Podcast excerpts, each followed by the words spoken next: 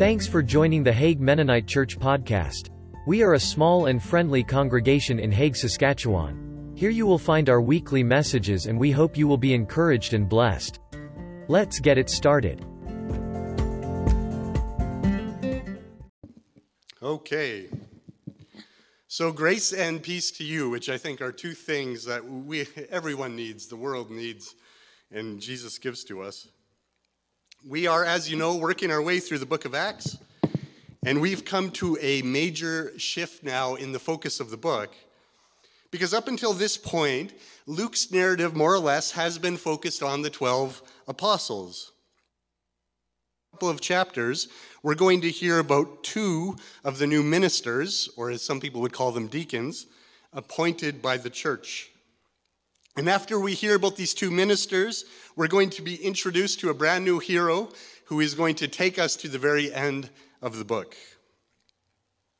So, things for the church, they're about to get difficult, they're about to get painful, but they're about to be very good. To remind you, the last time last time the church appointed seven guys, seven uh, people to deacon tables so that the apostles could better deacon the word, if you remember all that. The first of those, those new ministers was a man named Stephanos, we call him Stephen, a man we were told was full of faith and the Holy Spirit. So we're in uh, Acts chapter 6, starting at verse 8. And it reads, And Stephen, full of grace and power, was doing great wonders and signs among the people. Remember, Stephen was appointed to distribute aid to the widows. But we already see right away, as soon as he's introduced, um, he's doing a lot more than working at the tables. Luke already made a point of telling us earlier in the chapter that Stephen was spirit filled, and it looks like his calling be, goes beyond that appointment as a minister, somebody to look after the charitable distribution. And that's actually kind of ironic when you think about it, because Stephen was put in charge of the tables so that the apostles would be free to preach the word. And what does it look like Stephen is doing here? Now, it doesn't explicitly say that he's preaching the word, but that same language that we see in this passage is used to describe the apostles' ministry signs and wonders. What that tells us is Stephen, through the Holy Spirit, he is performing miracles. The empowerment of the Holy Spirit is when the Holy Spirit equips someone with a gift or a sign for a specific calling or ministry. And in this case, the Holy Spirit is providing signs and wonders to prove the heavenly authority of the gospel. And so we see that the empowerment of signs and wonders, it's now gone beyond the 12 apostles. It's for Jesus' wider group of disciples as well. And we can think back, if we even think back to Pentecost, it seems like the empowering of the Spirit that happened at Pentecost was for more than just the 12. But we haven't seen anyone other than the apostles take on a ministry like this. And we know that with signs and wonders, it's accompanied with the gospel. It's the signs and wonders which give the gospel its authority, which, which prove it in action, as Stephen teaches it in word. So we assume that he is preaching as well. But it gets even better than the fact that this has now gone beyond the apostles, because not only is Stephen not an apostle, but if you remember, he's a Hellenist. He's a culturally Greek Jew. It is remarkable for us that the Holy Spirit is now empowering people outside of the 12 and even people not from traditional Jewish culture. I have, I have to do a little aside here. If you don't know what I mean by Hellenist because you missed last Sunday, I strongly encourage you to go and check out last Sunday's sermon where I explain the terms Jew, Hellenist, and Gentile. It's right at the beginning of the sermon. You can find the video on our Facebook page, it's on YouTube. But these are important New Testament terms. They're going to continue to be important, they're going to keep coming up. And so I think we just need to do the work and get them down so I don't have to explain them every time. But what we see is Stephen is full of grace and power, and he is performing signs and wonders, which we can safely assume included the word. And because he is ministering like the apostles, we can rest assured that things are about to get complicated for him, just like it was for the apostles. Verse 9 doesn't take long. Then some of those who belonged to the synagogue of the freedmen, as it was called, and of the Cyrenians, and of the Alexandrians, and of those from Cilicia and Asia rose up and disputed with Stephen. So we get another good list of terms, right? At face value, I think what we can easily say is it looks like a whole bunch of different people are disputing with Stephen. They're not happy with his ministry. And so that begs a few questions. Who are these people? Because I don't think Luke would tell us where all of them are from for no reason. And even before we get to that, before we get to the identity of these people, it's worth covering like what is a synagogue? What does that mean? Synagogue is ironically a Greek word, it's not a Hebrew word. It literally means, if you take the two parts of it, it means together bring. So it sort of means meeting place.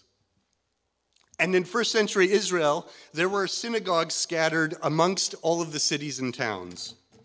They performed local Jewish religious ceremonies. They, they, they allowed for Torah reading, for worship, and for prayer, but they also functioned as a town hall. So if you try to equate a synagogue one for one with a church, that's not quite how it works. Really, what a synagogue was, is it was the center of Jewish life in any given town. And it's always worth remembering there was no sacrifice. So you couldn't fully uh, were, you couldn't fully celebrate the holidays at your local synagogue. You had to go to the temple to do that. So the first group disputing with Stephen, they're called the Synagogue of the Freedmen. What does that mean? It means they are men who were freed. This is a synagogue made up of a community of freed slaves. There was a massive number of Jews who were enslaved by the Roman general Pompey in 63 BC. That's more than 90 years before our story today. And scholars think it's quite possible that this synagogue of the freedmen is a whole synagogue, a, community center and worship center, which is made up of the descendants of these Jews who were enslaved, and they've since been freed. After this, we get a list of places. So it sounds like the perfect time for a map. Oh, yeah, there's my map. I like this one. So, first we have the Cyrenians. Cyrenians were from Cyrene, a city in northern Africa in what is today modern day Libya. I'm going to have a picture from Cyrene. We can do a bit of a world tour.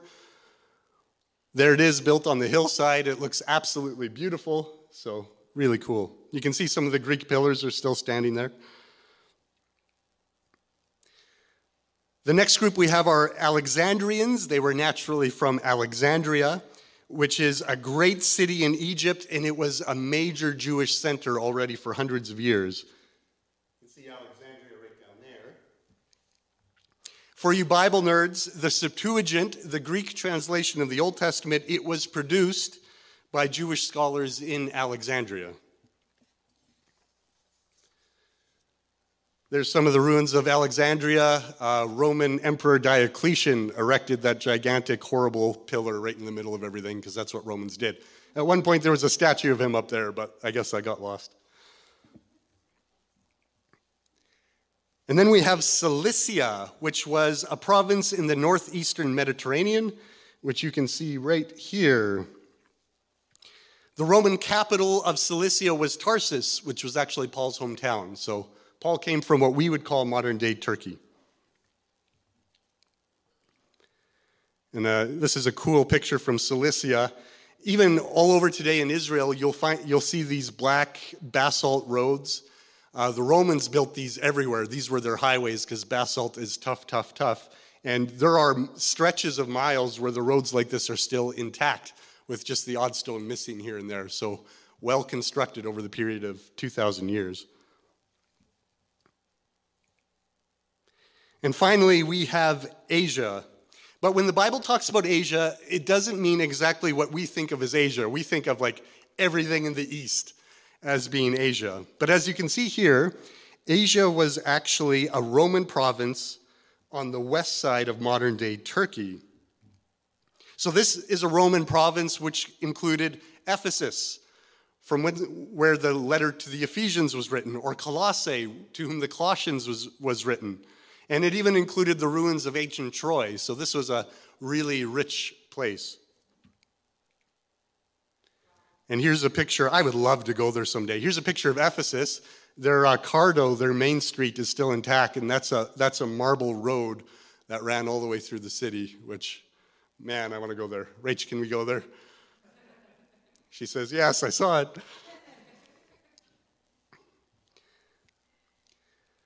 So maybe this is a little bit unfair because we can't get into all of the details, but can anybody hazard a wild guess as to what binds all these places together? They're all over the Mediterranean world, but what could you guess that they have in common? They're all Hellenists. These are all Greek cities. And if you're wondering why there's Greek cities all over North Africa and everywhere in the world, you can thank Alexander the Great. What this tells us is the reason Luke includes this list isn't just so we can look at these pretty pictures. It's because Luke wants us to know that Stephen is being disputed by Greek by Jews from Greek cities. They're all Hellenists. And what's more, scholars even believe that the freedmen would have, would have also been largely Hellenized because when they were made slaves, they were slaves to Greeks and Romans. What is probably going on is that two or three of the big, powerful Hellenist synagogues in Jerusalem have taken note of Stephen and they've directly gone after him. What, they, what is happening is a Hellenist, Stephen, is empowered by the Holy Spirit, and now it's his fellow Hellenists who oppose him and attack him. And it's very interesting, disputed here, when, when it says that they disputed with him, it's the same word in Greek used when the authorities would nonstop harass Jesus as he was ministering. It's the same kind of a dispute. But, verse 10, but they could not withstand the wisdom and the spirit with which he was speaking. What are the qualifications for the men selected to serve at the tables from last time? There's three of them, two or three, depending on how you count it. Good reputations, full of the Spirit, and full of wisdom. So, just like Jesus with the Pharisees or the Sadducees in the Gospels, which we covered every line, it was nonstop disputing, these Hellenists also cannot contend with Stephen's wisdom. The arguments aren't going well for them. They're probably in the same way the Sadducees and Pharisees were setting traps, starting disputes, trying to accuse Stephen of something, and it's going nowhere for them.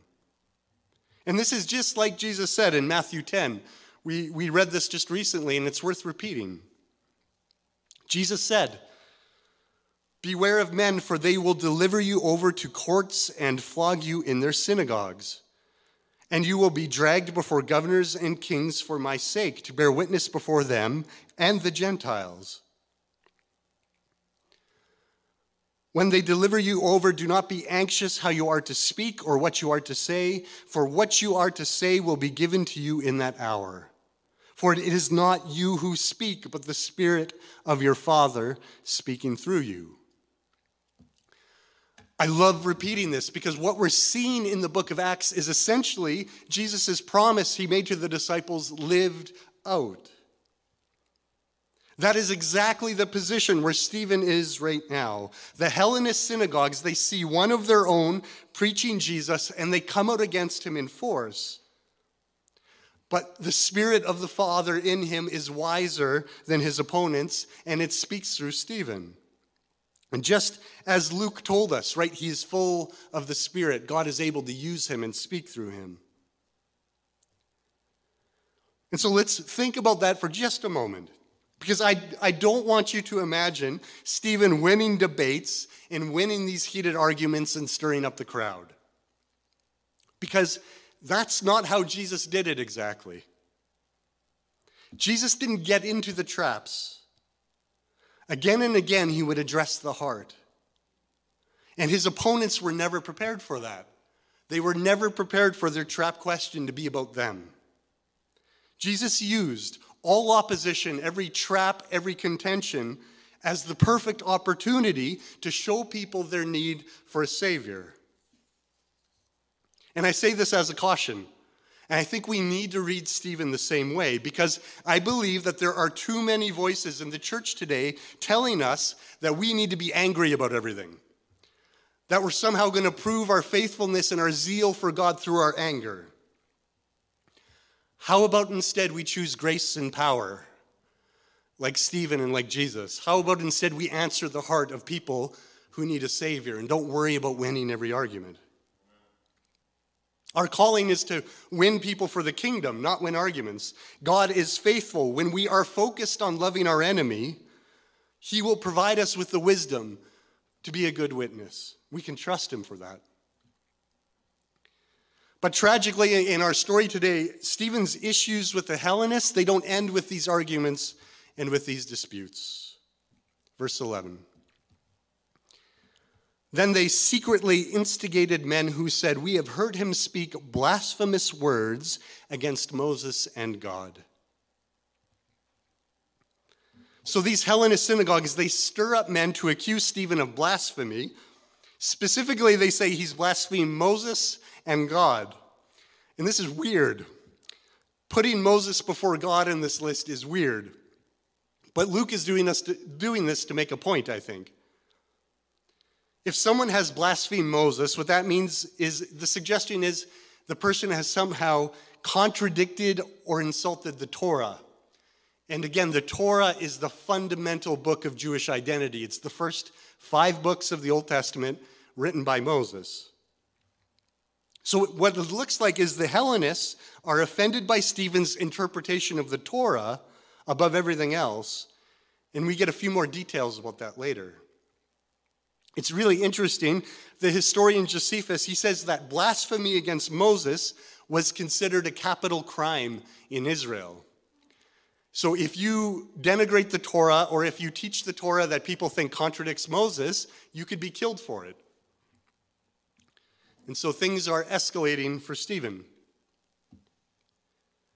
And they stirred up the people and the elders and the scribes, and they came upon him and seized him and brought him before the council, just like Jesus said would happen before governors and kings. So, not only have the Hellenists instigated a few people to accuse him of blasphemy, but the Hellenists have now managed to stir up the crowds and the elders and the scribes. And you remember, when we see terms like elders and scribes, it means the Sanhedrin. So finally, the Sanhedrin has Stephen arrested. And once again, ad nauseum, we're in this place where there is a Christian standing before the Sanhedrin in their semicircle. And actually, Caiaphas is about to start asking questions again. But Stephen's situation is a little bit different than it was for the 12. Do you remember? Why didn't the temple guard rearrest the apostles by force? They were scared of the crowds. Whose side are the people on this time? They're on the Hellenist side, they're on the Sanhedrin side. So if the Sanhedrin doesn't need to be afraid of the crowds anymore, what does that mean for Stephen? And what is that going to mean for the church? Exactly. Verse 13. And they set up false witnesses who said, This man never ceases to speak words against this holy place and the law. For we have heard him say that this Jesus of Nazareth will destroy this place and will change the customs that Moses delivered to us. First thing, you notice they call him this man again? I pointed that out last time when Caiaphas called Jesus this man, it was meant as an insult. So we can only piece together what Stephen was preaching based on their accusation against him. But it actually tells us a lot because we've seen these accusations before and we are going to see them again. They accuse Stephen first of speaking against the temple, speaking against this place, and second, of speaking against the law, the Torah. These two together, then, are the foundation of Jewish life. They're the two core concepts the holy place where God dwells, and his holy word, his instruction given to Israel through Moses. So these false witnesses tell the Sanhedrin that Stephen has said that Jesus will destroy the temple and then will change the Torah. And if you remember, if this sounds familiar, in Matthew, Jesus faced exactly the same accusation about the temple. We've seen this all before. And there's a reason why I spent so many Sundays, so many weeks studying Jesus' teachings about what was going to happen to the temple. Because he would be constantly accused, and so would his followers, of something untrue that he never said. So we need to understand what he did say. What Jesus taught about the temple is fundamental to understanding the New Testament and I think human history. It's a big deal. The short version is this Jesus never said he would destroy the temple, but he warned the authorities if they continued on their current path that the temple would be destroyed. There's lots of irony in our passage today, and here the tragic irony is that a few decades later, after this happens, an unrepentant, a messiahless Sanhedrin will rebel against Rome, and their actions will destroy the temple. As for the Torah, do we have any indication in the book of Acts that the apostles don't keep the law? Have we ever seen any hint of that? Have they ever even been accused of that directly? There's nothing. In fact, we know that the apostles, they worshiped at the temple daily. So if they were outright disregarding Moses' teaching, if they weren't wearing their tzitzit, if they weren't praying at the designated prayer times, how is it that they could be at the temple every day worshiping with all the other God-fearing Jews? And that tells me that the apostles, they were Torah observant Jews. They kept the law. And so these accusations are totally false. Jesus told the Pharisees who sit on the Sanhedrin, Jesus told them that he would send his followers as witnesses against the authorities. This is from Matthew 23. And Jesus said, The authorities will beat and kill Jesus' witnesses until those authorities, that Sanhedrin, are guilty of all blood that was ever shed on earth. It's interesting to go back and read Jesus' words again, Matthew 23. I was reminded that's why nobody has Jesus' quotations up on their living room wall. He was very frank because he was trying to save people from God's wrath. And what's happening is Jesus will give the Sanhedrin every last opportunity to repent of the path which will lead to Israel's destruction, the temple's destruction, and 2,000 years of exile. He will even send men like Stephen to warn them, knowing that Stephen will suffer at their hands. This is Jesus' love for his enemies, that he tells them exactly their condition and then does everything he possibly can to save them.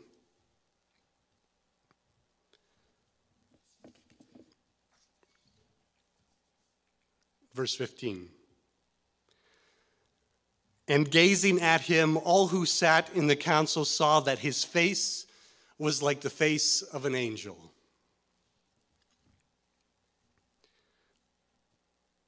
I may I've mentioned a little bit about this before, but it, it lines up. Uh, when I was living in Israel, I worked at a warehouse which was run by a follower of Jesus, and we distributed uh, food to the poor in the city where we were living. So I was thinking about this. I, w- I guess I was deaconing at tables. I've done that before. That's exactly what we were doing. And I tell you, when we were distributing this food, I was really good at it. I'm not afraid to brag. Because we, what we would do fundamentally for the majority of the time is we would take groceries and we would pack them into shopping bags. I have four years of high pressure bagging experience under Eric Duick, and so I was not afraid of anything, and I ran circles around everybody else. So I would do this, you know, week to week whenever I could make it. And at one point, this ministry's director told me that we were going to have a special guest the next time we served. And he didn't tell any of us who it was. So the next time, when I was bagging groceries and handing them out to people and, and we were praying for people, there was a middle aged woman there helping me pack the bags. And we worked all day. We worked together for hours. And at the end of the day, all of us volunteers, we sat down for a meal. Now, most of the other volunteers were internationals like me. We were from all over the world. And so, this woman, who was clearly an Israeli, she asked all of us why we were doing this. She couldn't quite figure it out. And so, one by one, each of us kind of explained to her briefly why we were there. And eventually, I was sitting right next to her. She asked me why I was there. And I remember I didn't say anything profound. I kind of bumbled something about God calling me to serve the Jewish people. Because the trick is, when people ask you that question, what you're doing there in Israel, you got to be careful. You got to be careful. I wasn't prepared for the question. But as I was talking, and I don't know what I said, she just stared at me right in the eyes, and she didn't say a word. And after I stopped, she didn't speak. And I didn't know if I had said something wrong, if I had crossed that line, if I offended her. And then she started to weep. And then I really didn't know what I had said. And I don't think it mattered what I had said, because she looked me in the eye and she told me my face was shining. And I found out later that she was the mayor of the city. So here's the thing we've been talking about for months now what it means to be filled with the Spirit and empowerment of the Spirit. That's what this book is all about. I suggested to you that perhaps this ought to be called the Acts of the Holy Spirit. And when we talk about it for so long and we see these examples in the scriptures, we can work out in our heads what it must look like to be used by the Spirit. And we can fantasize about being heroes, or we can kind of shudder in fear that God may call us to do something crazy or something brave. Either way, we overthink it. Because I was bagging canned olives all day. I didn't have anything profound to do there. Anyone could have done my job slower, but they could have done it. And I definitely had nothing profound to say. But I was simply in the place I needed to be, and I was doing the very simple thing God called me to do in Israel, which was to serve people. And the Spirit did a miracle. And that's it. That's it. Stephen's in the same situation. Do you realize?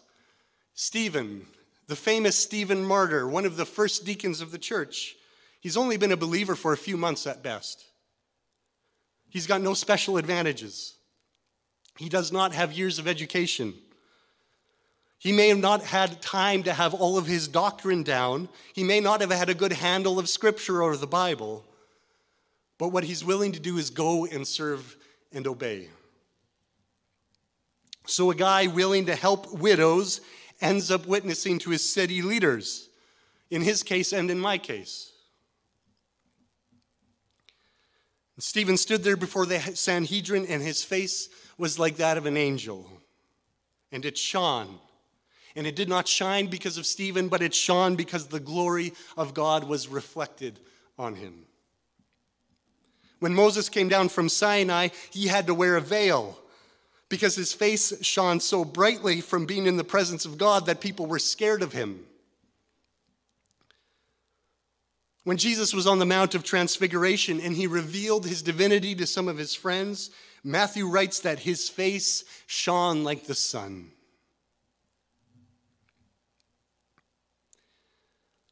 To be used, to be empowered, to be useful to the Holy Spirit, it doesn't depend on all of our resources and it doesn't depend on all of our charisma. It depends only and absolutely on the grace of God. When Stephen's face shone to the Sanhedrin, it was not grace for him, it was grace for the Sanhedrin. Who, though, even though they hated Stephen as they hated Jesus, they were blessed to look on a reflection of the face of God. And when I had my experience, I didn't even notice anything. It was not for me. I had no idea. The mayor was the only one in the room who could see it. It was for her. So you don't need to overthink it. The simple thing is, the situation I was in when I was asked the question, and the situation Stephen is going to be put in, in which he is going to respond to beautifully and perfectly and lose his life for it, is that we need to be prepared to give a reason for the hope that we have. And we do that with gentleness and respect. And then in that moment of faithfulness, the Holy Spirit will do with us whatever He likes.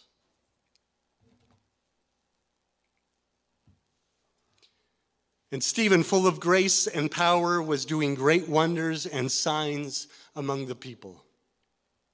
Stephen was full of grace and power. I love the Hebrew word for grace, chesed, which, which so often is translated loving kindness. God says he's full of chesed.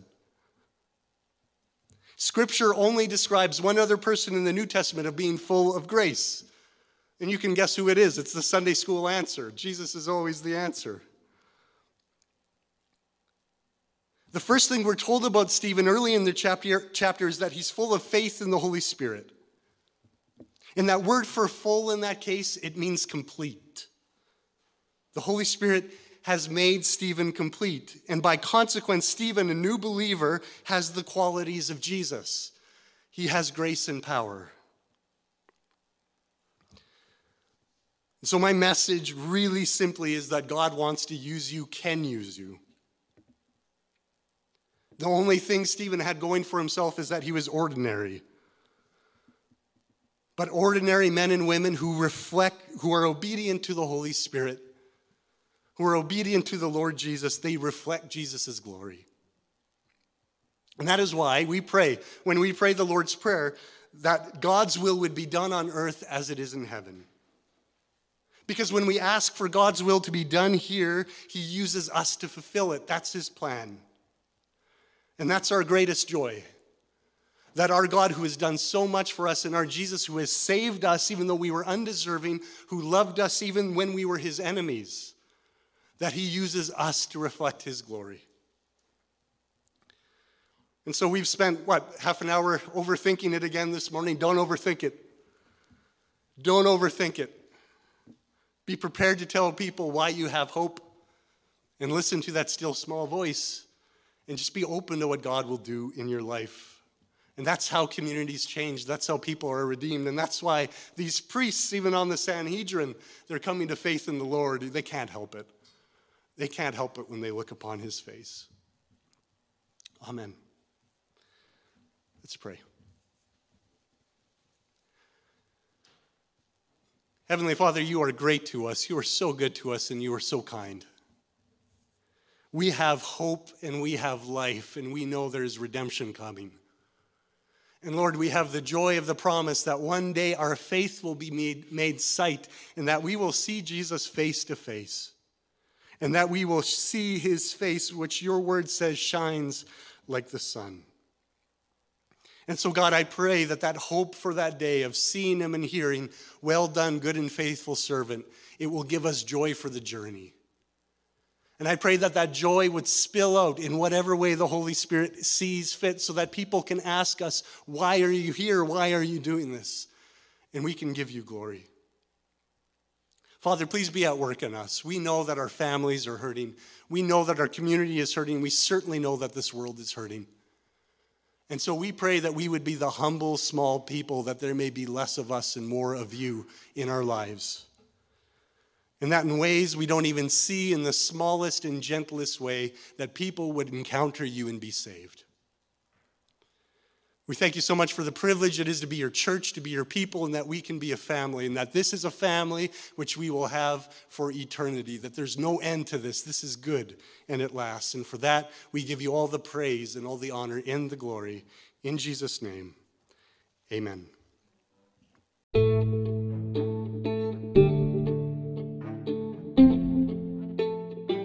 Thanks so much for listening to the Hague Mennonite Church podcast. For more information about us, you can go to our website haguemennonitechurch.ca. Until the next time.